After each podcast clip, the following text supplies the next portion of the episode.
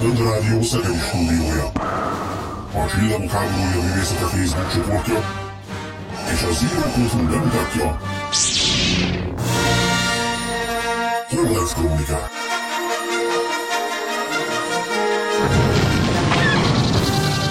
Friss hírek, legendás régi emlékek, pletykák és érdekességek. Mind egy műsorban. Holonet Krónikák. Az erő hullám hosszán.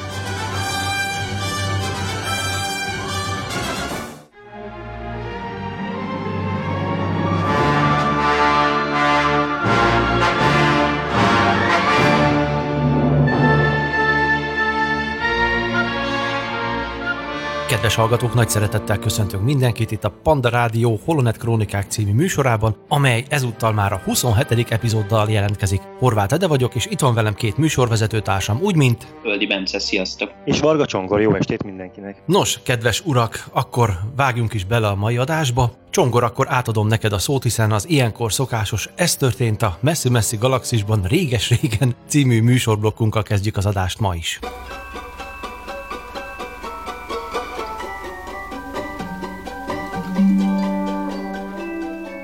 Van, köszönöm a szót, de mielőtt belekezdenék, el, hogy tegyek egy kis korrekciót. A legutolsó adásunkban azt találtam mondani, hogy Lendo többször, több filmben vezeti az ezer éves solymót, mint Han. Csak az az igazság, hogy rájöttem, hogy ez, ez nem igaz. Valamiért én nem vettem figyelembe az Ébredő Erő című filmet, az, az így nem jutott eszembe, hogy az is létezik, és hát abban viszont Han vezeti, szóval nem, bocsánat a tévedését, rosszul mondtam, Lendo most fog majd egyenlíteni a következő filmben, és így lesz majd pont egyenlő, hogy, hogy melyikük hányszor vezeti a, a Falkont a filmekben. Na de akkor visszatérve a dátumokhoz, ugye most május közepén járunk, és ennek megfelelően kerestem ilyen dátumokat, hogy mik, mik történtek ezekben a napokban évekkel ezelőtt. Öt évvel ezelőtt kezdődött, 2014. május 16-án a, az imént említett ébredő erő első forgatási napja. Ezen a napon vették fel azt a jelenetet, amiben Finn a sivatagban oda megy a lezuhant űrhajó roncshoz, ami ugye lángokban áll, és Podemelont keresi, de csak a kabátját találja meg. És úgy tudom, hogy ekkor még, amikor ezt, ezt felvették, akkor még úgy volt, hogy ott Pó meg is hal. Hmm. És ahogyan Bence, te is mondtad már korábban valamelyik adásunkban, hogy a, a hetedik epizód forgatókönyve később lett kész, mint hogy elkezdték volna forgatni. Ez is ezt támasztja alá. Úgy tudom, hogy, hogy ehhez képest négy nappal később lett kész a forgatókönyv végleges változata, és hogy akkor változtatták meg úgy valahogy, hogy Pó mégis maradjon életben. De ez, ez csak azért furcsa, mert akkor azt jelenti, hogy Paul Dameron karakterét eredetileg úgy találták ki, hogy már a filmnek az első 20 percében már meg is hal. Hát furcsa lenne. Igen. Ja, érdekes szerintem. És minden esetre úgy tudom, hogy ez így, így történt, de az viszont biztos, hogy tényleg 5 évvel ezelőtt, május 16-án kezdték el forgatni a, az ébredő erőt. Aztán egy kicsit korábbi dátum, 19 éve történt, 2000. május 12-én jelentették be a StarWars.com-on, hogy az ifjú Anakin, a nem gyerek, hanem már tínédzser Anakin szerepében Hayden Christensen fogjuk majd látni, aki akkoriban számomra egy meglehetősen totálisan ismeretlen név volt, viszont nagyon örültem neki, hogy nem Leonardo DiCaprio lesz az. Mert nem igen. tudom mennyire emlékeztek, de azelőtt még Én arról még igen. volt szó, vagy hát ezt rebesgették, igen. hogy majd Leonardo lesz Anakin. Én akkoriban még azt a színészt kifejezetten utáltam, most már az egyik kedvencem egyébként, de akkor még nem szerettem, és, és én, én, én ki voltam készülve attól a hírtől, hogy ő is lehet akár Anakin, meg hogy az NSYNC zenekar szerepelni fog a második epizódban. Ilyen, ilyen nekem ezek a nyálas fiúk, ezek nekem soha nem jöttek be. Minden esetre, ahogy mondtam, örültem neki, hogy egy, hogy egy ismeretlen új, új srácot kapunk. Igen, szerintem a fél világ veled együtt sóhajtott fel, és köztük voltam én is, ugyanis Leonardo ugye akkoriban süllyedt el a Titanikkal, és uh, mindenki, aki ezt hallotta, és valamire való Star Wars rajongó volt, az a szőr fölállt a hátán, hogy na ne, csak azt ne. Hát tényleg ez, ez, ez borzasztó lett volna, lehetetlen lett volna úgy végignézni, hogy az emberbe ne ez járjon a fejébe, hogy na már itt jön ez a Titanic gyerek, megint azt lóbálja a fénykardot, tehát szörnyű ötlet volt. De szerintem ez csak ilyen plegyka volt. Lehet. Én nem tudom, hogy mi volt a valóság alapja, de tényleg akkoriban én is utáltam, de mondom még egyszer, azóta az egyik kedvenc színészem. Én is szeretem, igen, igen, igen. Barom jó filmekben játszik, és nagyon jó szerepeket kapott mindig. És arra a plegykára emlékeztek, hogy az ébredő erő előtt volt, hogy Zac Efron igen. Igen. Na, hát az is hasonló plegyka volt szerintem, szerintem is. DiCaprio. Ezzel úgy riogatni szokása hardcore rajongókat. Igen, bár a DiCaprio-nál úgy emlékszem, hogy egyébként az nem plegyka volt, hanem valahogy ő nem fogadta el valami más miatt. Uh-huh. de ebben, ebben nem vagyok már teljesen biztos, de hogy ott az, az kicsit erősebb volt, mint egy de azért végül is jobb, hogy nem ő lett az szerintem. Az biztos. és aztán az utolsó dátumunk a mai napra, az sokkal régebbi, az 41 évvel ezelőtti történet. 1978. május 23-án jelent meg a Marvel féle Star Wars képregénynek a 15. száma, és hát úgy tudom, hogy ehhez a képregény epizódhoz köthető a kiterjesztett univerzum, tehát az Expanded Universe-nek az első ellentmondása. Hm. Ugye azt tudjuk nagyon jó, hogy az EU tele volt ellentmondásokkal, nem csak a filmekkel mondtak néha ellent, de még egymással is, főleg inkább egymással. És hát ekkor, tehát 41 éve volt az első Star Wars ilyen ellentmondás a, a bővített univerzumon belül, amikor ebben a történetben azt láthatjuk, hogy Luke tud úszni. Miközben a, az Erőpróba című regényben, amit akkoriban régebben Jedi Kristály címmel lehetett Magyarországon olvasni, ott meg nem tudott úszni. És hát, hát így... furcsa is lenne, sivatag. Ugye már medencék ott Igen. is lehetnek. Dubajban is lehet sielni, tehát igazából megoldható, hogy ha nagyon akarják. a huttok. Vagyis, bocsánat, fordítva, tehát az előpróbában tudott, tehát a, a Jedi Kistályban tudott úszni, mert ott voltak ilyen víz alatti, ilyen nagy csápok ellen harcolt a fénykardjával a víz alatt. Nem tudom, erre emlékeztek-e, vagy olvastátok-e? Nem olvastam. Én olvastam, de nem emlékszem rá. Minden esetre ott akkor Luke csodálkozott, hogy a fénykard működik víz alatt is, és tudott úszni, Leia pedig nem. Ebben a képregényben pedig Luke nem tud úszni, Leia pedig igen, és akkor pont erre hivatkozik Luke, hogy de hát ő a sivatagban hogy tanult volna megúszni. Na mindegy, tehát ez volt ez a bizonyos első ellentmondás a Star Wars világában 41 éve. És akkor el is érkeztünk mai műsorunk első zenei blokkjához, csak az eddigiekkel ellentétben most kivételesen nem Star Wars tematikájú zenét fogunk meghallgatni, hanem valamelyik Star Wars szereplő által előadott teljesen más jellegű zenét. 1978-as felvétel következik Ringo Starr és Carrie Fisher előadásában, tehát a Leia hercegnő és az egyik Beatle közös dalla következik, az a címe, hogy Your 16. Rádió. Come on like a dream, peaches and cream. lips like strawberry wine. You're 16, you're beautiful, and you're mine. You're all ribbons and curls. What a girl! Eyes that sparkle and shine. You're 16, you're beautiful, and you're mine. You're my baby you're my pet. We fell in love on the night we met. You touched my hand, my heart went pop. Ooh, when we kissed, I could not stop. You walked out of my dreams and into my arms.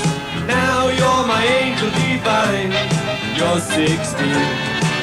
You're beautiful and you're mine.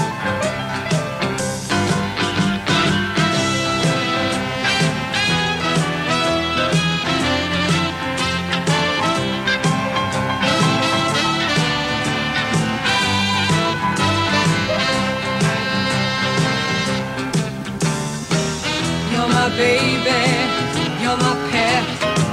We fell in love on the night we met. You touched my hand, my heart would pop. Ooh, when we kissed, I could not stop. You out of my dreams and into my car. Now you're my angel divine. You're 16, you're beautiful, and you're mine. You're 16. You're beautiful and you're mine. You're 16.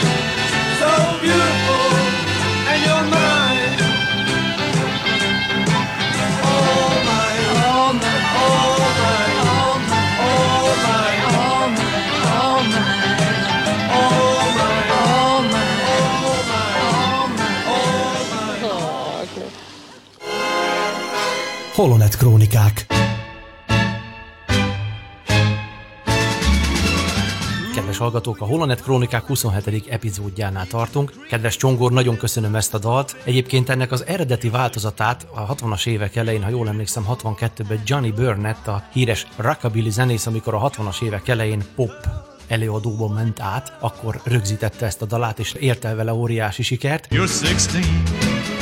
You're beautiful and you're mine.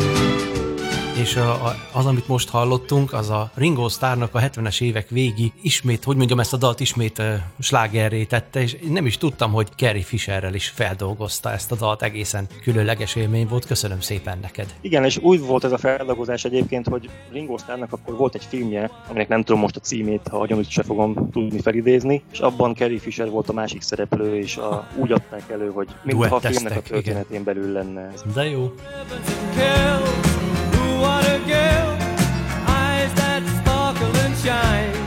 You're 16, you're beautiful, and you're mine. Mik derülnek itt ki, kérem szépen. No de akkor kanyarodjunk is vissza a messzi-messzi galaxis irányába, és Bence, megkérlek akkor, hogy add elő a mai témádat. Stand by, ion control. Five. Jelentések a frontvonalból.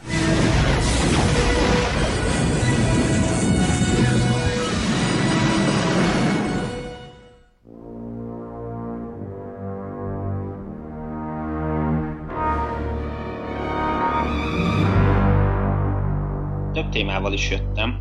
Az egyik, amiről szerintem kellene beszélgetnünk, hogy kiderült a hivatalos magyar címe a kilencedik epizódnak. Ugye Skywalker kora lett a hivatalos magyar cím, és én megkérdeztem a Zero.hu-nál is lehet olvasni, megkérdeztem a forgalmazót, a Forum hungary hogy mégis mi indokolta ezt a címválasztást, és rövid válaszuk van, ezt gyorsan fel is olvastam. Azt mondták, hogy ahogy annak idején a bajós árnyak forgalmazója, úgy most mi is a magyar nyelvhez jobban illeszkedő, filmcímként helyét jobban megálló kifejezést kerestünk annál, mint amit a nyersfordítás egyik lehetősége ad. Ezt a címet a Disney jóvá hagyta, az utolsó Jedi esetében az okozott fennakadást, hogy a jóváhagyáskor a stúdiónak nem volt tudomása róla, hogy nálunk a Jedi szónak jelzett a többes száma. Ezt a második felét ezt azért tették hozzá, mert én ugye rákérdeztem arra, hogy ahogy az utolsó Jedi-nél lesz-e itt is, vagy van-e lehetőség arra, hogy itt is még változzon a cím. Ugye ott az volt, hogy először Jedi volt, és aztán többes számban rakták. Szóval ez a, ez a hivatalos reakció, hogy elvileg a magyar nyelvhez jobban illeszkedő filmcímként jobban helyét megálló kifejezés lett, mint az, hogy Skywalker felemelkedése, ugye ez lenne a, tükörfordítás egyik változata. Mit szóltak? Érdekesnek találom, mert így, hogy kimondjuk, hogy Skywalker kora, ez olyan, nekem csak ebben az a, az, a, az, hogy Kerkor, tehát így egymás után ez a két Skywalker kora, ez olyan jól hangzik ez szerintetek? Nem. Nekem nem annyira jön be. Nem csak az, meg több... Én nekem se tetszik. Igen, tehát egy több értelmű jelentése is lehet. Tehát ugye ezen jókat nevettek, meg készítettek már ilyen mé- mémeket, ugye a kora áruházláncról odarakták a logót, meg ilyesmi. Tehát beindul az emberi fantázia, mondjuk ezt én nagyon szeretem, tehát hogy az emberekbe ilyen vicces dolgok is föl tudnak jönni, de nem tudom. De egyébként meg abba teljesen igazad van, Bence, hogy meg kell néznünk a filmet, hogy ez igazából tudjuk, hogy na most ez jó vagy rossz döntés volt. Hát igen, mert, igen. Nyilván de... ők valamennyire rálátnak arra, hogy mi van a sztoriban, mert nyilván annak függvényében adhatták ezt a címet, mint uh-huh. mondjuk a, a bajos árnyaknál is egy egyébként szerintem egészen illik hozzá így utólag. De akkor elég nagy felborodás volt, hogy miért Aha. nem lett úgymond lefordítva fantom fenyegetésnek, vagy valami az is nagyon erőltetett lenne szerintem. Ami nagyon erőltetett lenne egyértelműen. Ugye azt tudjuk még, hogy a lengyeleknél a Skywalker újjászületése, vagy újjászületése nagyjából ilyesmi jelentésű címet adtak. Most, hogy ez mennyire spoileres, azt nem tudjuk. Az oroszoknál meg Skywalker hajnala. Na, ezt azt még én sem tudom, hogy, hogy ott is egy ilyesmi verzió lett. Úgyhogy meglátjuk, hogy, hogy, hogy mi lesz, de az tény, hogy a többihez képest az, hogy Skywalker kora, az ugye volt olyan poénkodás, hogy 68 év. De szóval, hogy a Skywalker kora, hogyha így kimondod, ez olyan, mintha egy korszakra vonatkozna, Aha, nem egy korszak lenne. kezdetére, amire a többi cím Igen. utalhat. Úgyhogy meglátjuk, hogy ez, ez mennyire lesz helytálló cím, de hát láttam olyan Facebook oldalt, például a, a Star Wars tudta de Facebook oldal, ő azt mondta, hogy ő nem fogadja el ezt a címet, és a felemelkedését fogja minden posztjába írni, ahol erről a filmről lesz szó.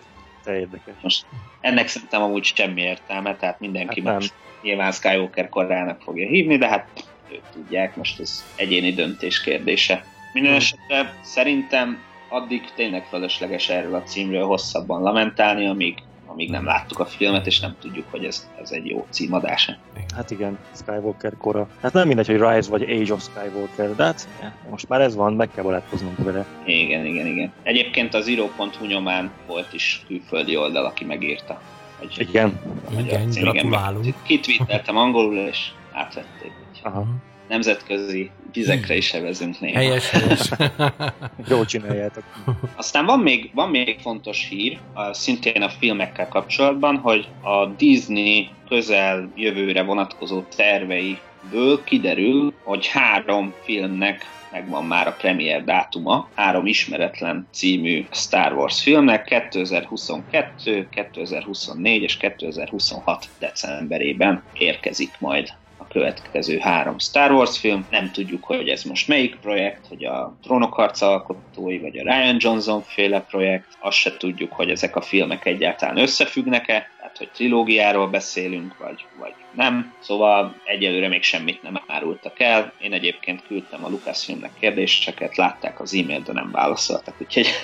Ó, de kár. Így van. Úgyhogy erről mit gondoltak? Hogyan voltak az évszámok? Kettő vagy három év telik el köztük? Kettő 22, 24, 26. És ugye három év telik el a Skywalker kora és Aha. a következő film között. Hát én attól tartok, hogy az utolsókra már lehet, hogy úgy visznek.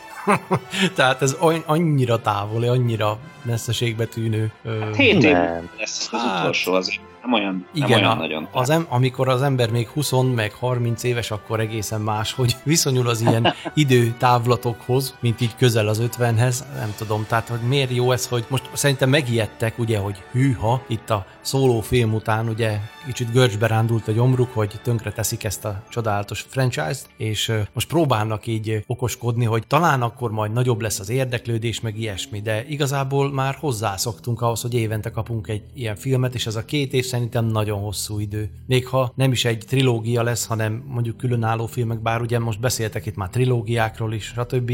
Tudom, hogy lesznek közben élőszereplős igen, igen, igen. TV sorozatok, animációt, azt szerintem folyamatosan nyomatják majd. Tévés filmeket még nem láttunk, nem tudjuk milyen lesz, bár reménykedünk, hogy nagyon jó. Az animáció hát azt úgy eltettük oda, ahova szerintem való gyerekeknek szóló dolog, annyira nem kell sokat foglalkozni vele. Címszóval, bár van, aki biztos nagy rajongója ezeknek, mondjuk én a klónok háborúját azt, azt szerettem, de a többi az annyira nem, nem volt rám olyan hihetetlenül nagy hatással, mint mondjuk a eredeti trilógia, de mondjuk ez nem is csoda, mert más. Más a funkciójuk ezeknek a kis történetecskéknek. De az, hogy ilyen, ilyen ritkásan jönnek, hát én magam nem nagyon örülök neki. Ennyi. Hát ez azért nem ritka, hát a két év az, az, az Nagy éppen kétharmadnyira annyira gyakori, mint a három év, amihez hozzá kellett szoknunk már az elmúlt évtizedekben. Tehát szerintem... Én örültem, hogy nem kell ilyen rohadt sokat várni a folytatásra. Tehát azért három év, hát fú, egy gyerek megszületik, már majdnem óvodás három év alatt, tehát három évet várni egy következő részre, á, nem tudom. Na jó, de gondoljunk bele abba is, hogy a előzmény trilógia és az új trilógia között is tíz év. Tizen 5 év telt el az az előtti két trilógia között? Valahogy 83 és 99 ahhoz képest az, hogy három év telik el, szerintem az tök oké. Okay. Szerintem is az lenne, és ráadásul kettő lesz, ha jól mondtam. Úgy, hogy az élő szereplős sorozatnak szerintem ezzel hagynak egy kis teret, megnézik azt, hogy az hogy működik, mert azért valljuk be, a mozizásnak a jövője sem teljesen tiszta. Ezt mondják már 50 éve. Tehát amióta kitalálták a, jó, de azért most már tényleg látszanak a számok, hogy igazából a, a Marvel univerzumon kívül, meg mondjuk a Star Wars filmeken kívül már nem nagyon tudnak olyan nagyot kaszálni filmek. Örülnek, ha, ha nyereségesek, de nem nagyon. Tehát igazából hosszú távon lehet, hogy ez már lecseng. Pláne úgy, hogy a különböző streamelős szolgáltatások is saját filmeket gyártanak már, gondolok itt uh-huh. például a Netflixre. Uh-huh. Az HBO. sorozatok teljesen átvették az uralmat az elmúlt 5-10 évben, tehát mindenki már inkább sorozatokat néz, legalábbis nagyon sokan. Üdv a klubban, hát szerintem az egy jó irány, hogy megpróbálják ezt is élőszereplős sorozattal, és nem küldenek rá tévéfilmeket, vagy ö, mozifilmeket, hanem megnézik, hogy ez hogy működik. Tehát szerintem ezért is van ez a három év hiátus, hogy, hogy megnézzék, hogy a tévé hogy megy. Hát igen, egy folyamatosan változó világban élünk, ez így igaz, de én azért a mozit még nem temetném, mert annak van egy olyan kulturális hatása, amit az, hogy beülök a tévé elé, oda pakolom a popcornt, és magamban úgy rágicsálom, meg nézem a filmet, és akközött, hogy haverokkal elmegyünk, és beülünk, megnézzünk egy mozit, aztán elmegyünk vacsorázni, vagy, vagy bármi ilyesmi, emiatt a mozi szerintem mindig is élni fog. Mondják ezt már az 50-es évek közepe óta, amikor megjelent a tévé, hogy vége van a mozinak, a mozi halál, akkor találták ki a széles vásznat, hogy a tévék ne tudják normálisan bemutatni a filmeket, stb. Tehát valamivel mindig visszacsábították az embereket, meg igazából a 70-es években volt egy nagy visszaesése a moziba járásnak, de aztán valahogy nézzétek meg, ti is moziba láttátok, vagy legtöbben moziba láttuk például a Star Wars-t is először is itt Magyarországon is. Azért olyan számadatok vannak, hogyha vannak ilyen filmek, azok eltartják az egész rendszer. Tehát egy-egy ilyen nagyobb boom, egy ilyen nagyobb duranás. Az, hogy most tényleg ez, ez abból a szempontból, hogy az emberek meg azokat a művészfilmeket, vagy amik talán még szólnak is valamiről, azokat vajon megismerik-e? Tehát ami miatt szerintem ez filmművészetnek is lehet nevezni, hát az már egy más kérdés, de én nem temetném a mozit, és nem gondolom úgy, hogy kinyiffanna itt belátható időn belül. Szerintem, szerintem az a kérdés, hogy a mozi megmarad egy tömegterméknek, vagy inkább egy ilyen magas kulturális termék lesz jövőben. Hát szerintem amióta létezik, azóta megvolt ez is, meg az is. Tehát ugye Pesten igen, is igen, volt igen, kultúrmozi. Most már meg... tényleg folyamatosan látszik, hogy csökkenő a látogatószám, a bevétel összességében. Tehát én néztem ilyen statisztikákat a magyar mozikra mhm. levetítve, uh-huh és ott is folyamatos csökkenés van már a 2010-es évek eleje óta, azt hiszem. Hát igen, mondjuk ilyen árak mellett én is megmondom őszintén, meg szoktam gondolni, hogy mi az, amit megnézek, mi az, amire tényleg jegyet váltok, mert ugye vannak más megoldások. De az, hogy a mozi véget érjen, azt, azt inkább azt mondom, hogy nem akarom, vagy nem szeretném, de, de szerintem a valahogy mindig túléltek. Már akkor mondták, amikor a videó megjelent, nem? Hogy majd a videó akkor is fogja pontosan mindig. Igen. Igen. Igen. Én hát inkább azt bánom, hogy a moziknál már nincs meg az a szokás, hogy a, a filmeknek a plakátját azt a helyi festőművész készíti a mozi bejárata fölé. Az egy olyan jó korszak volt szerintem. 80-as évek? Hát igen, amikor, amikor nem egy ilyen egyen plakát volt, hanem a, hát a helyi, helyi művész megcsinálta, és azt rakták és az, az olyan, nem tudom, az valahogy olyan kedves dolog volt szerintem. Na de mindegy, akkor ezt, ezt a témát szerintem kivégeztük, de Bence, neked van még itt egy másik. Még két rövid, illetve egy hosszabb, egy rövidebb témám van, az kezdem a rövidebben. Az egyik, hogy ismét felbukkant egy magyar szó a Star Wars világában. Készült egy eredetileg csak hangos könyvnek szánt regény, ami aztán most úgy tűnik, hogy mégiscsak meg fog jelenni könyvváltozatban. Ez Kevin Scottnak a Dooku Jedi Lost, azaz Elveszett Jedi című regénye, ami még a bajos előtt játszódik, és Ebben Dukú gróf családjáról is van némi információ. Egészen pontosan azt is megtudjuk, hogy Dukú gróf édesanyját anya grófnének nevezték, és ez nekem elég gyanús volt, ez nekem elég gyanús volt, lehet nyilván ez ilyen oroszos név is, hogy anyja, de Y-nal van egyébként írva, és megkérdeztem a szerzőt, hogy ez most, hogy tudja-e, hogy ez magyar, magyarul anyát jelent, és hogy a véletlenül adta ezt, e ezt a nevet, vagy, vagy direkt választotta ezt, és erre azt választotta, hogy abszolút direkt választotta, tehát mondhatjuk rá, hogy ez egy magyar szó, aminek a megjelenése a messzi-messzi galaxisban teljesen szándékos volt. Van egy hosszú cikkünk egyébként e, az író.hu, ahol összeszedtük a korábbi magyar vonatkozásokat, mondjuk Previzsla neve ismerős Igen. lehet sokaknak, uh-huh vagy eh, Traun főadmirális szülőbolygója, a Csilla, vagy... Eh, És szerintetek ezt a Csillát hogy ejtik ki az amerikaiak? Hát szerintem X-ként, vagy Xilla lehet. Xilla? Lehet. Vagy Silla, lehet, hogy esznek, Szia Silla. De ez nagyon, egyébként ennek nagyon örülök, hogy ez az anya, mint, mint tényleg anya bekerült ide, és hogy ráadásul tudták jól, hogy mit jelent, és ugye amikor ezt még annak idején posztoltad, a múlt héten azt hiszem, Igen. akkor eh, gyorsan megnéztem, hogy a Wikipédián még van-e másik anya, és van több is, és érdekes, hogy mindegyik egy női szereplőnek a neve. Ugye itt nem lehet tudni, hogy tényleg a, a magyar anya szóból származik-e az elnevezés, de van itt egy olyan, hogy Ultana anya, aki egy klónháborúk idején dolgozó hírbemondó volt, Coruscanti hír központban. Van egy olyan szereplő, hogy Anya Darklighter, aki szintén nő. Van egy... X-nek rokona? Alig, hanem az lehet, az pontosan nem tudom, hogy ő kicsoda, de hogy Darklighter névvel feltehetően Bix rokona lehet. Igen. Aztán van egy Anya Razár, aki a a Birodalmi Akadémiában, nem tudom, ott, ott ott képezték ki, gondolom birodalmi szereplő lehet, nem ismerem a történetét. Van itt egy olyan, hogy anya Foravis szintén nő, és aki, aki nem nő, az egyetlen ilyen anya nevű, az az anya Karu, ez egy csillagrombolónak a neve, anya Karu. Tehát ugyebár az űrhajókat is nőként szoktuk úgymond igen. kezelni, vagy hát igen, igen tehát ugye az ezer éves súlyom is öreg lány. Szóval érdekes, hogy, hogy ez, a, ez a név, hogy anya, ez már többször is szerepelt a Star Wars-ban, csupa női szereplőnek, de csak erről a legutóbbiról, a Serennogrov nőről tudjuk, hogy, hogy hát tudtad meg te, Bence, hogy, hogy tényleg a magyar anyaszóból származik, és szerintem ez egy, ez egy nagyon jó dolog. Nekem ez mhm. nagyon tetszik. Én is örültem neki. és ugye a kánonban nem sok magyar vonatkozás van egyébként, a legendák hmm. azért akad, de a kánonban igazából Previzsla, most anyagrófnő és a Csilla rendszer. A, uh-huh. Ez a három. Igen, nagyjából három. Hát de kész csoda, hogy egyáltalán van, nem? igen, igen, igen. Mert igen. hogy kerül oda? Úgyhogy ez volt az egyik, egyik téma. Hírek, plegykák, érdekességek a messzi-messzi galaxisból.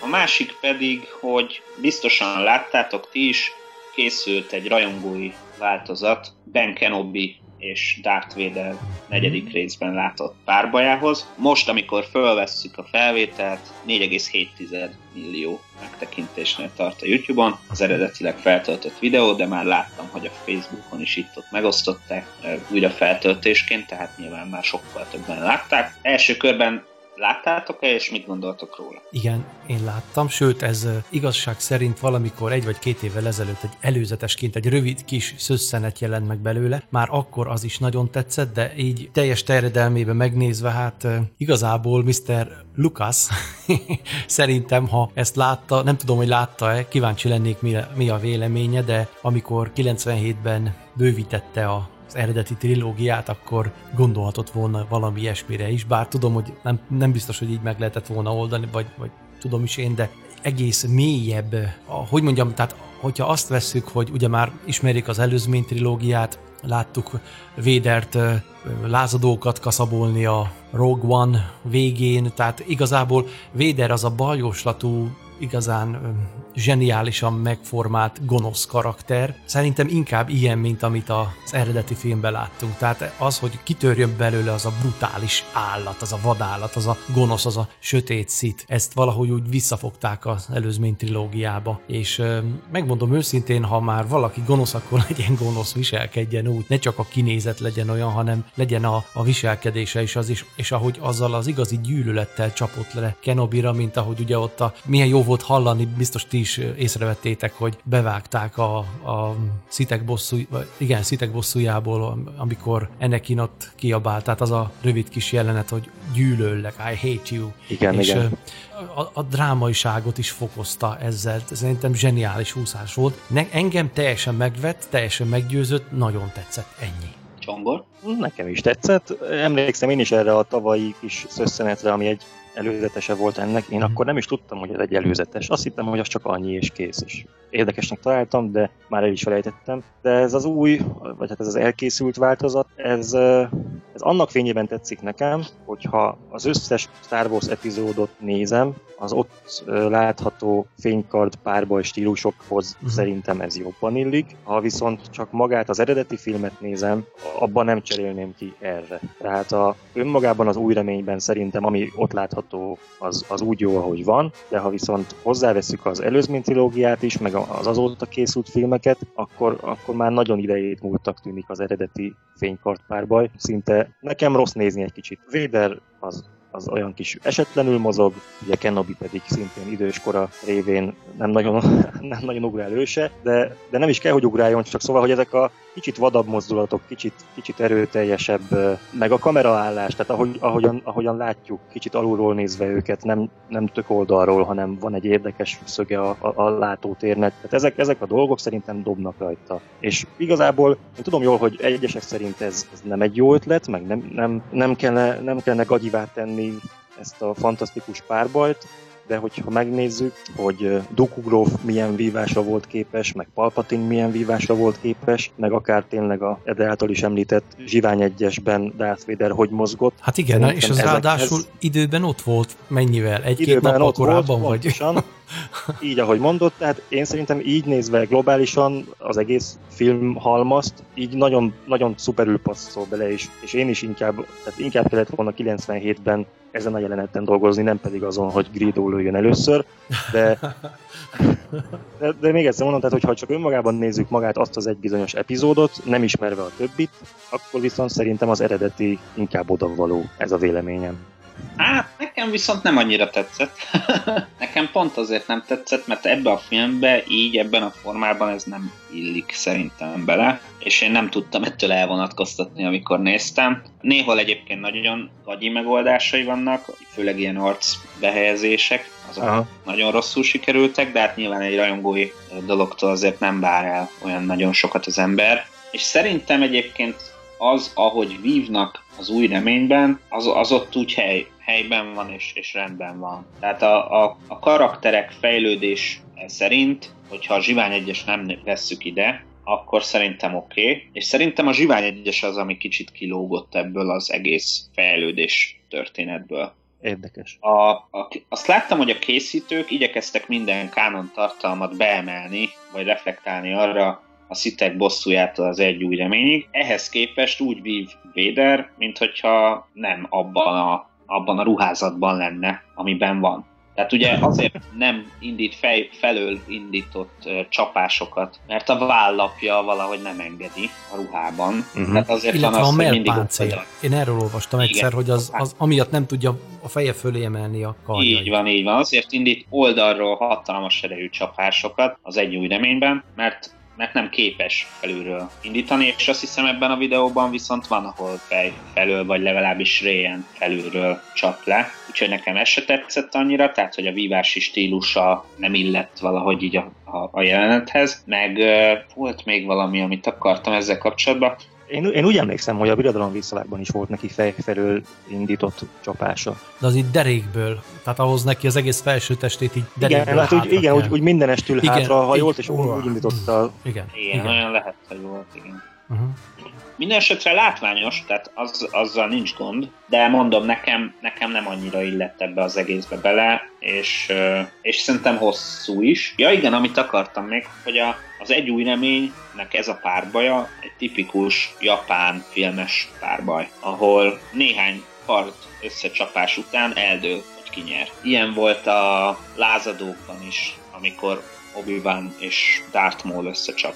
Uh-huh. Az villámgyors volt, igen. Az például egy teljesen egy újrajátszott jelenete az egyik japán filmnek, most már meg nem mondom melyiknek. Szóval a, az előzmény trilógia párbajai azok ilyen igazából csapkodunk, de de nem nagyon érünk egymáshoz. Tehát folyton összeérnek a kardok, de nincs. Tehát sokkal inkább érzem azt az, a, a régi trilógiának a, a párbajain, meg ebben a lázadók párbajban, hogy ennek van tétje, és tényleg arról szól, hogy összefeszülünk, és ez hamar eldől, hogy ki a jobb. A, ezért a, a korábbi párbajoknál, meg aztán így a, a, az új trilógiában is azt láttam, hogy kardozunk, de nem döntünk sokszor. Nekem emiatt sokkal jobban tetszenek ezek a japán stílusú párbajok, tehát valószínűleg ezért sem tetszett annyira ez a verzió, mert sokkal több kardozás volt benne, mint ami indokolt lett volna talán. Aha. Ezt úgy érted, hogy akkor te szerinted ezekben a nagyon látványos kardozásokban nem az a célja az egyik félnek, hogy a másikat levágja, hanem hogy a kardját megüsse, míg a, az egyszerűbben kinézőkben pedig ott tényleg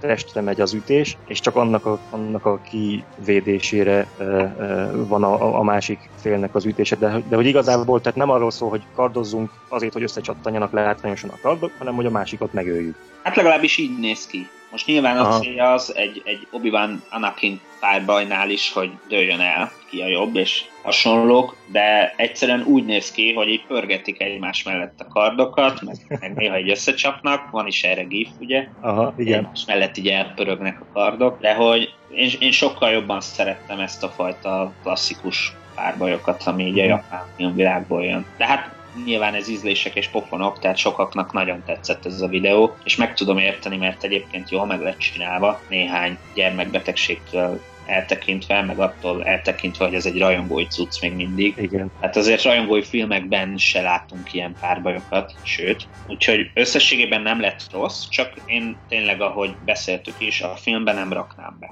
annak a helyére, ami, ami most benne van.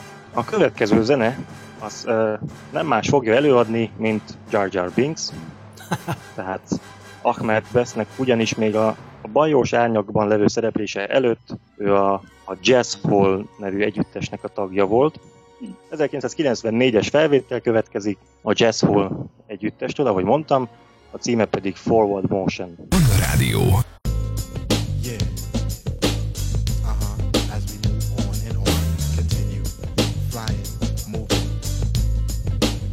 Flow, gotta flow, gotta flow, yo. As we go, a little something like, a little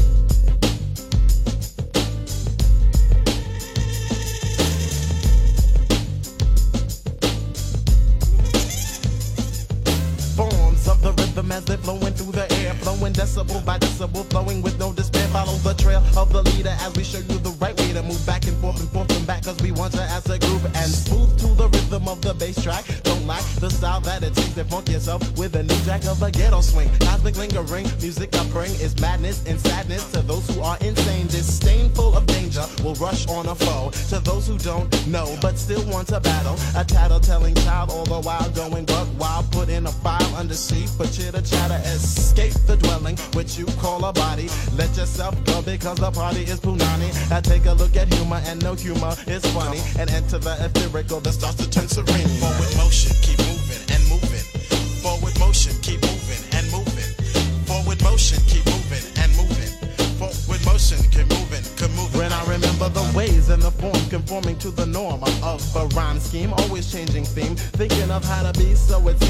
an air of catastrophe, coinciding and convincing is the way that I have to be. Conversation to the sky, thinking why oh why do I know what you know? Trust you as far as I can throw. You can't begin to judge how my time is spent deciphering the cipher. Impossible when minds are bent. I skit and scat when I'm jazzing. Creation of a new poetry meter has given your muscles spasms. Wake up, don't even bore me. Hear the story. Concentrate too hard on the finger and you will miss all the heavenly glory. Forward motion,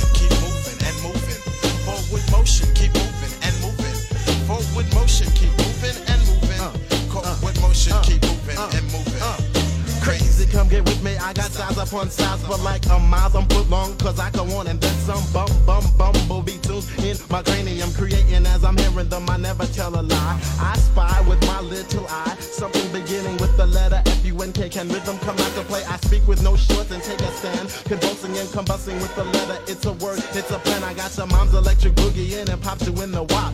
Boy and fake is faster than three bears and Goldilocks. Sorts of the walk, I get props when I park. I'm so dope, I'll turn off the lights and be in bed before it gets dark. With motion, keep moving and moving. Forward motion, keep moving keep moving and moving. Forward motion, keep moving.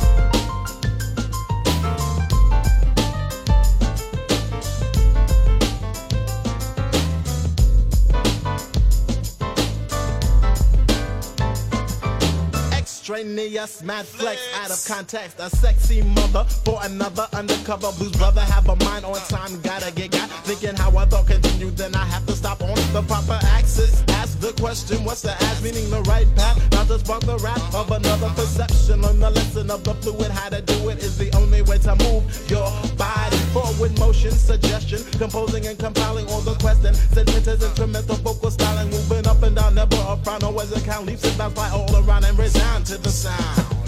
With motion, keep moving and moving. Forward motion, keep moving and moving. Forward motion, keep moving moving. Uh, forward motion, keep moving and moving.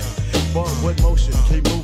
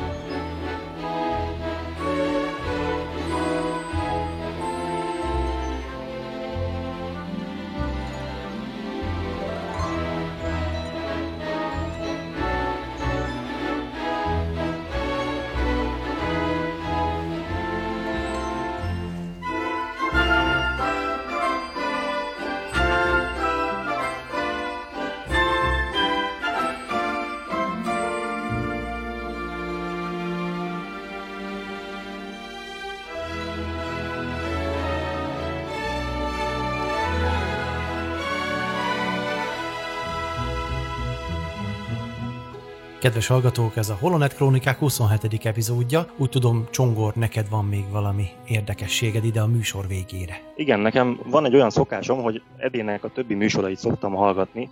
Oh. mert ez a bizonyos Blockbuster című műsor, ami sajnos már megszűnt, ez nekem egy nagyon kedves műsor, mert ugye filmekről van benne szó, az, az meg engem érdekel. És az egyik adásban, Ede, a Zoltán barátoddal beszélgettél a szárnyas fejvadászról.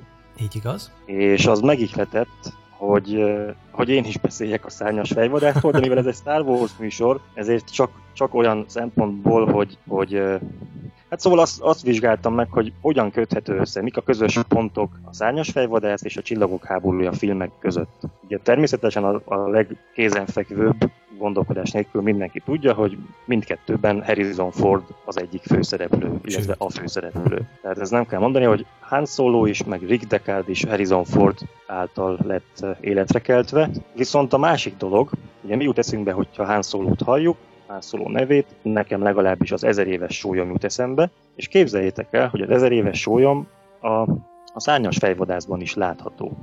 De, de nem mint közlekedési eszköz, hanem mint egy felhőkarcoló. Micsoda? Felhőkarcolóként? Felhőkarcolóként. Wow. Ezt, ezt uh, ki is fejtem nektek, hogy ez itt hogyan, hogyan is történt, de mielőtt még ebbe belevágnánk, meg kell ismerkednetek Bill George nevével. Nem tudom, hallottátok-e már az ő Én nevét? Nem. Bill George. Bill George most a, a most futó ellenállás című rajzfilmsorozathoz készített űrhajó modell terveket. Tehát itt van például ez a a Kaz nevű főszereplőnek az űrhajója, a tűzgolyó, ez Bill George tervezte.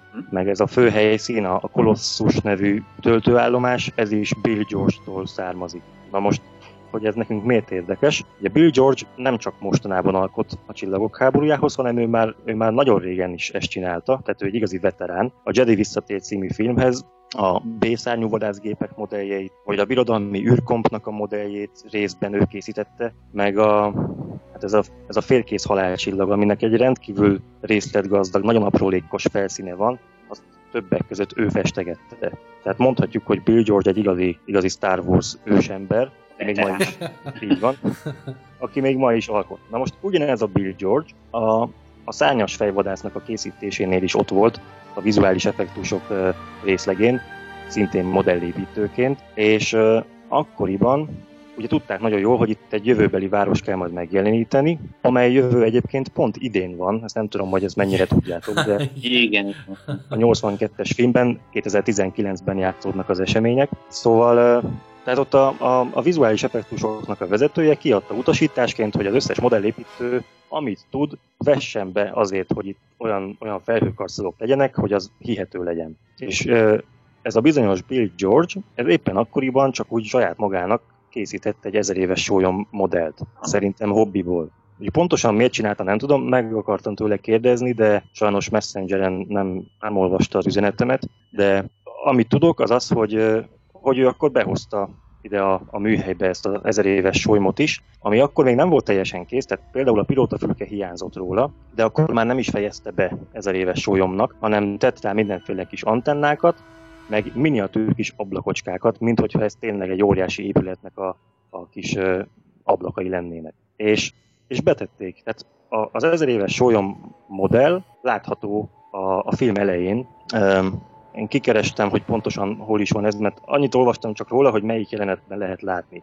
És megnéztem azt az adott jelenetet, és baromi nehéz volt észrevenni. Tehát annyira beleolvad, és annyira nem lóg ki a többi felhőkarcolók közül, hogy piszkosul nehéz fel, felismerni benne az ezer éves solymot, de tényleg ott van. Nem tudom, mennyire van meg előttetek az a kép, amikor a, mutatják ezt a bizonyos várost, és az egyik épületnek a falán egy, egy japán nőnek a, az arca van kivetítve. Hajaj, többször is van meg egy léghajón is ott valami ah, hirdetés. Igen, igen, igen. De amikor, de amikor a film elején mutatják ezt, akkor ott van rögtön a képnek a, a bal oldalán is előbb, csak nem is a háttérben van távol elment, el, elrejtve, hanem, hanem a kép elején. Csak mondom, annyira beleolvad, hogy piszkosul nehéz észrevenni, és tök jól, tök jól megcsinálták, hogy az ezer éves sólyom egy, egy felhőkarcolóként szerepel a, a, a szárnyas fejvadászban. Én most rákerestem, és tényleg rohadt nehéz kiszúrni. Meg is találtad közben, tök jó. Igen, igen, igen. Itt be van vagy. hajzolva, hogy hol kell látni. hol találtad meg Youtube-on, vagy valahol máshol van? Én is meg, majd meg tudom, meg tudom mutatni majd nektek, hogyha ha kell, vagy nem tudom, hogyan, hogyan lehetne ezt láthatóvá tenni. Ugye most pont egy rádióműsor az nem alkalmas arra, hogy képeket mutassunk. Majd a Holonet Krónikák, vagy ott is például, vagy a Facebook vagy csoportba, ugye ahol a korábbi műsorok vannak, oda be lehet linkelni. Tehát többféle igen, igen, megoldása igen. van ennek. Jó, akkor ez meg lesz, oké. Okay. És akkor a következő név, ami, ami még szintén összeköti ezt a két franchise-t egymással, az pedig Sid Mead neve. Na ez a név mond -e valamit nektek? Sid Mead. Ez sem mond nekem semmit. Nem rémlik. Nem. Sid Mead volt az, aki megtervezte a városképet a Szányos fejvadász című filmhez, és a, a Csillagok háborúja a művészete című Facebook csoportban az egyik tag még tavaly roppant találóan úgy fogalmazott, hogy Sid Mead a Szányos fejvadász Ralph McQuarrie. Ez jó. Tehát ami a, ami a Star Warsnak Ralph, az a szárnyas fejvadásznak Sid. Na és... most, ha itt tartunk, bocsánat, csak röviden hadd szúrjak ide be egy személyes élményemet. Én ezt annak idején, amikor bemutatták, a moziban láttam a filmet. Most maga a film annyira nem tetszett, de ez a látványvilág, és ha most került ez szóba, akkor azért gondoltam, hogy elmondom. Emlékszem, én szinte egy ilyen ledöbbent, ilyen ne, korábban soha nem érzett lelki állapotba jöttem ki a moziból, mert ez pont, amit az előbb említettél, ez a, ahogy lebeg az égen egy nagy léghajó, és ott ilyen fura hangulat arcú ö, reklámok mennek, ilyen japán vagy kínai ö, hölgyek ott beszélnek össze-vissza, stb. Tehát az egésznek egy olyan nyomasztó légköre volt akkor és ott számomra. Emlékszem, hogy kijöttem a moziból, és hazáig gyalogoltam, és így, így folyamatosan így, így, így magamban így ezek a képek így futottak, és mondom, te jó ég, nem szeretnék egy ilyen jövőben élni. Tehát hát teljesen nem egy ez, ez úgy, jövő, de tényleg abban egyetértek, hogy az a film, az nekem se tetszett egyébként, máig nem a kedvenceim között van, mert szerintem egy, uh-huh. na mindegy, ebben most ne is menjünk bele, de a látványa az, az valami fantasztikus. Igen. Az összes jelmez, az összes díszlet, nagyon, nagyon jól eltalálták ezt a hangulatot. És ma is, is beszéltek magyarul, kellett... ugyebár, de erről igen, mintha beszéltünk valamútkor is. Így van. Na és ez az a bizonyos látványvilág, amit Sid Meadnek köszönhetünk, legalábbis részben. És konkrétan Sid Meadnek a csillagok háborújához közvetlenül nincsen semmi köze, de azt azért jó tudni, hogy a, szerintem a csillagok háborúja összes találmánya közül a legikonikusabb, a legeredetibb, a négy lábú lépegető, az bizony nem is annyira eredeti ötlet, mint azt én elsőre gondoltam. Így igaz. Mert amikor az, Azt amikor Joe Johnston megtervezte, ugye 1970, hú, nem is tudom mikor tervezgett, 78-79 tájékán, akkor ő ezt az ihletet, ezt Sid Mead-től szedte. Kölcsönözte. Ugyanis ez a bizonyos, igen, mert ez a, ez a bizonyos Sid még jóval korábban, még 1961-ben egy, egy reklámújsághoz készített egy illusztrációt, amiben azt festette le, hogy a, hogy a jövőben mi mindenre használják majd az acélt. Tehát egy olyan illusztrációról van szó, amiben éppenséggel véletlenül pont egy havas tájon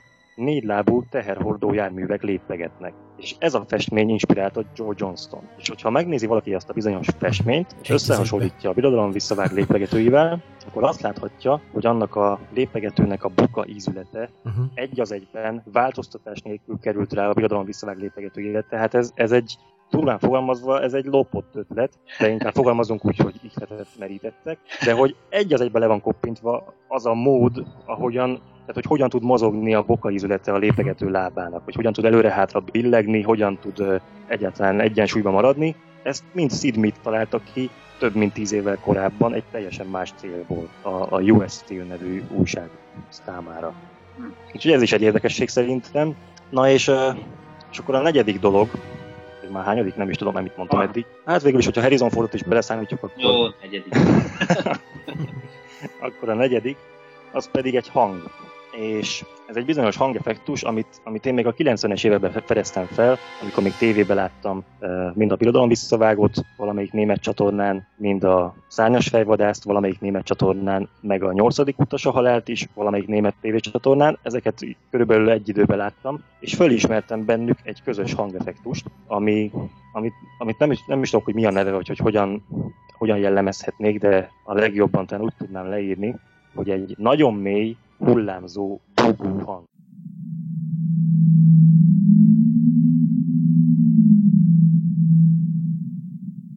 Tehát ez a bizonyos mély bugó hang, ez eredetileg a, a nyolcadik utas a halálban szerepelt. Ugye az, az egy 79-es film, amit Ridley Scott rendezett, és azt is tudjuk, hogy a Szányos fejvadászt is Ridley Scott rendezte. Most a a nyolcadik utas és a szányos fejvadász vágója Terry Rowling szerint a Jimmy Shields nevű hangmérnök volt, aki ezt a hangot kreálta. És ugye Ridley Scottnak ez annyira tetszett, hogy újra felhasználta a nyolcadik utas a halál után a szányos fejvadászban is. Most uh, először megmutatom akkor a nyolcadik utas a halál béli felhasználást. Azt fogjátok hallani, hogy a a Nostromo nevű űrhajóban a, az egészségügyi részlegen hallható. Egyébként nem találtam semmit arra vonatkozóan, hogy van-e neve ennek a hangnak, úgyhogy innentől kezdve nevezzük Nostromo búgásnak. Tehát akkor most a Nostromót fogjuk hallani.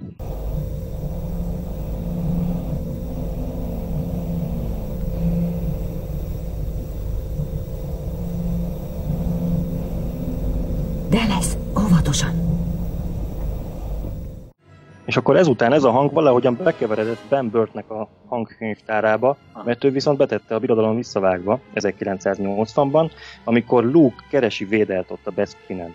Tudjátok, mikor már Védel már le, lepottyant arról a kis emelvényről, és Luke utána megy, keresztül megy azon a kis sövön. Parancsolsz? Valamelyik folyóson. Így van, igen, és akkor... Igen, azon átmegy. Az, az, az, az, az. Amikor azon, azon átmegy, akkor lehet hallani ezt a hangot. Nagyon halkan, nagyon bekeverve más zöldek közé, tehát itt whitefülnek kell lenni, hogy hall, halljátok, de bízzunk benne, hogy hallani fogjátok.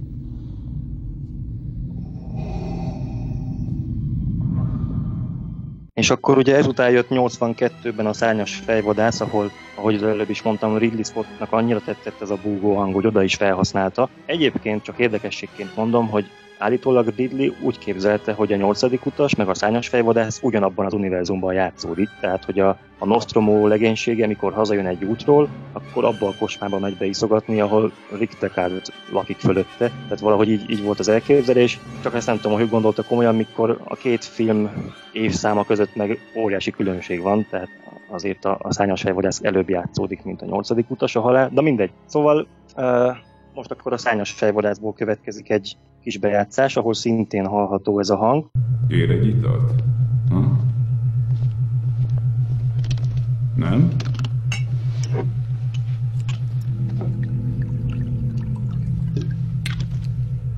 Ugye azt hiszi, replikáns vagyok.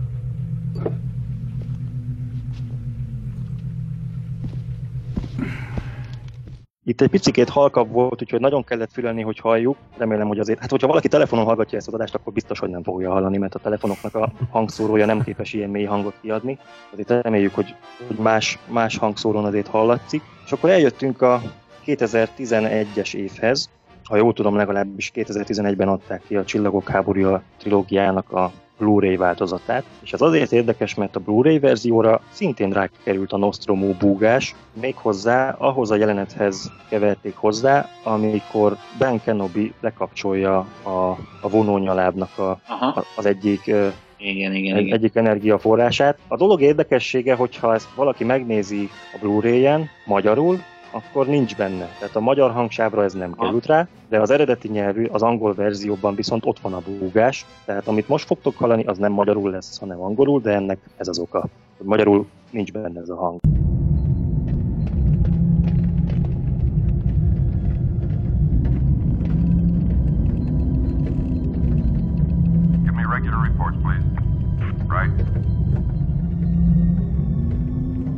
going on? Maybe it's another drill. És mindezzel egyidejűleg a Jedi visszatér is megkapta ezt a hangot. A császár tróntermében hallható ugyanez a búgás, szintén csak 2011-től korábban ez nem volt ott.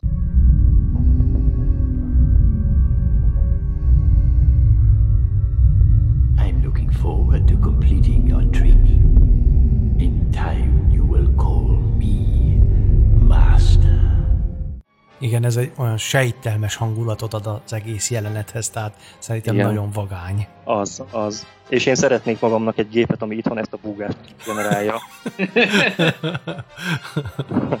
Úgy egy folytában? Igen. Igen. Altatásban nagyon segítene szerintem. Jó. Ki tudja. Na, és akkor elérkeztünk a végéhez. Ugye, ha jól tudom, akkor tavaly előtt jelent meg a Szányos Fejvadász 2049 című film. A, azt nem is mondtam, hogy amikor az előbb meghallgattuk a Szányos Fejvadász bejátszást, akkor ez a hang Rick Deckard lakásán volt hallható. És nagyon érdekes, hogy a, a Szányos Fejvadász 2049-ben szintén Deckard lakásán van ez a hang, pedig akkor már elköltözött. Akkor már tudjuk, a hűtőgép volt, mert vitte magával, és Lehet. vacak volt, és... Lehet, hogy az volt. Csak itt meg az az érdekes, hogy, hogy itt, meg, itt meg csak a magyar hangú verzióban hallottam, az angolban meg nem. Én ezt már nem tudom, hogy ez hogy lehetséges. Ez de, jó kérdés. De, de magyarul ott van ez a hang. E, bár piszkosul halkam, tehát az összes eddigi közül ebben lesz a leghalkabban hallható, de most már úgyis tudjátok, hogy mit kell hallani, úgyhogy Figyelünk. szerintem, szerintem meg lesz. Mit csinált? Kit hozott ide, ha? Senkit. Tényleg? Hát ez volt a, az általam Nostromo búgásnak nevezett hangnak a felhasználása a Csillagok háborúja és a Szányos fejvadász filmekben. Erről szerettem volna nektek csak beszélni egy kicsikét. Köszönjük, én pedig leges-leges legvégül hadd dobjak be egy egészen friss plegykát, mely szerint a Na. Disney elkaszálta Ryan Johnson új Star Wars trilógiáját. Néhány perccel ezelőtt jelent meg ez a hír, és teljesen ez véletlen... Már napja megjelent. Igen? Több no, hát akkor Igen, hozzánk most ért csak, ide. Uh, hát plegykánál nem erősebb. Uh-huh. Kinek mi a véleménye most csak gyorsan itt a végén? Tehát ki, hogy viszonyul, milyen érzelmek, milyen érzelmi szálak kötődnek így bennetek Mr. Ryan Johnsonhoz, illetve maga az ötlet hogy hatott rátok, hogy ő egy trilógiát kap? Hát szerintem itt arról lesz szó, hogy kinek mi a véleménye az utolsó Jedi című filmről. Nagyjából. Nekem ez a film az olyan, hogy amikor először láttam, akkor piszkosul tetszett, és minél többször látom, annál kevésbé. Most már most már nem szívesen nézem meg. Az a helyzet, hogy, hogy a gravitáció nélkül leeső bombákat meg lehet magyarázni egy enciklopédiában, hogy az elektromágneses impulzusokkal indult el, de akkor mi az, ami miatt a, a kislány ugyanoda leesett a távirányítóval? gondolom, hogy a csajt nem lökték impulzusok. Mindegy, ugye az űrben repkedő lejáról ne is beszéljünk, de, de nekem még annak idején a moziban az összes jelenet, amiben Luke szerepelt, azt, azt én áhítottal néztem, és én nagyon tetszett nekem Mark Hamill játéka, jó volt hozzá stól hangja, jók voltak ezek a, ez az egész nekem nagyon tetszett, hogy nem az a lukot kaptuk, akire számítottunk, hanem egy megfásult, kiöregedett, csalódott lukot, nekem ez emberközelinek tűnt, nekem még az is tetszett, hogy tehenet fejt, tudom, hogy sokan ezen kiakadnak, hogy miért kell tehénfej és mutatni, de én szerintem mindannyiunknak, még az, akár az édesanyja is, de legalábbis a nagyanyja, biztos, hogy minden nap fejt tehenet. Szerintem, aki már ivott tőgymeleg tejet, az tudja, hogy ezerszer finomabb, mint bármilyen bolti tej.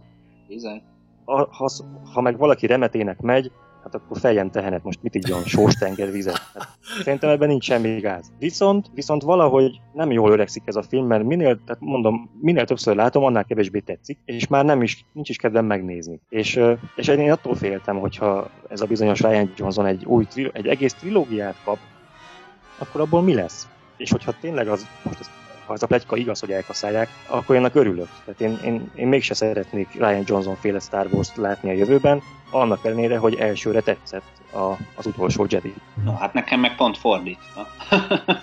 Mert nekem meg elsőre volt ilyen nagyon nagy katyvasz, nagyon sok minden történt, nagyon hosszú volt, és utána minél többször láttam, annál inkább helyére kerültek nekem a részletek, és annál jobban tetszett. A plegykáról annyit érdemes elmondani, ezért sem hoztuk mi például az iro.hu-n, mert egy nem annyira megbízható forrásból származik, mhm. egy újságíró, aki videókat szokott feltölteni a YouTube-ra, ő hozta hogy ő úgy tudja, hogy. Uh-huh. Viszont ugyanebben a videóban ő maga elmondta azt is, hogy nem tudja, hogy ez mennyire megbízható pletyka, mert annak idején például ő hozta le azt is, hogy Snoke az valójában Darth Plagueis, Aha. és hogy az se lett igaz.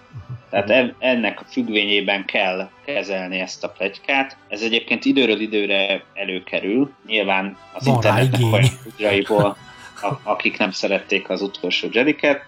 Én egyébként azt, azt is hozzá kell tenni, hogy nem biztosám, hogy Ryan Johnson rendezi ezeket a filmeket majd. Egyelőre neki a sztorin kell dolgoznia. Hát inkább rendezze, mint sztorit írjon szerintem. Szerintem megfordítva egyébként. De hát nyilván ez... Ez, ez megint ízlés dolga.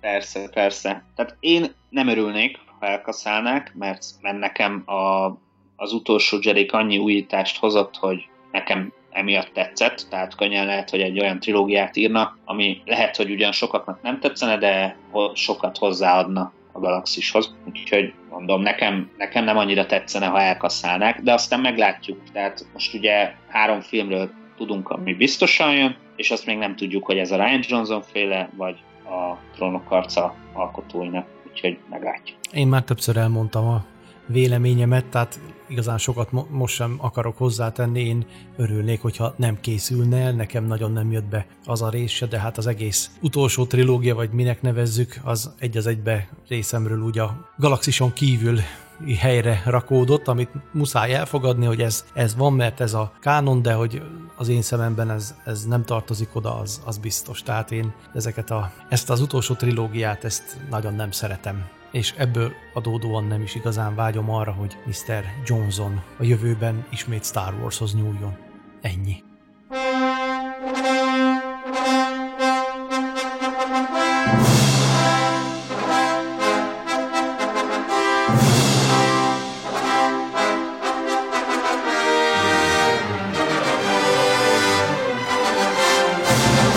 Kedves hallgatók, köszönjük a figyelmet! A Holonet Krónikák 27. epizódja ezennel véget ért. Horváth Ede vagyok, és búcsúznak műsorvezető társaim is tőletek, úgy mint... Öldi Bence, sziasztok! És Varga Csongor, köszönjük a figyelmet, sziasztok!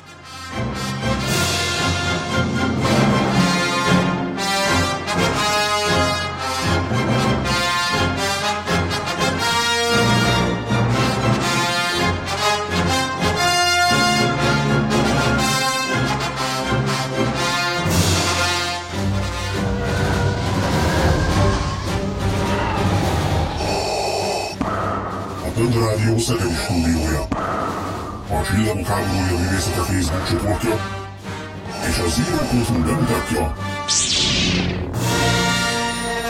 Horváth Krónikák.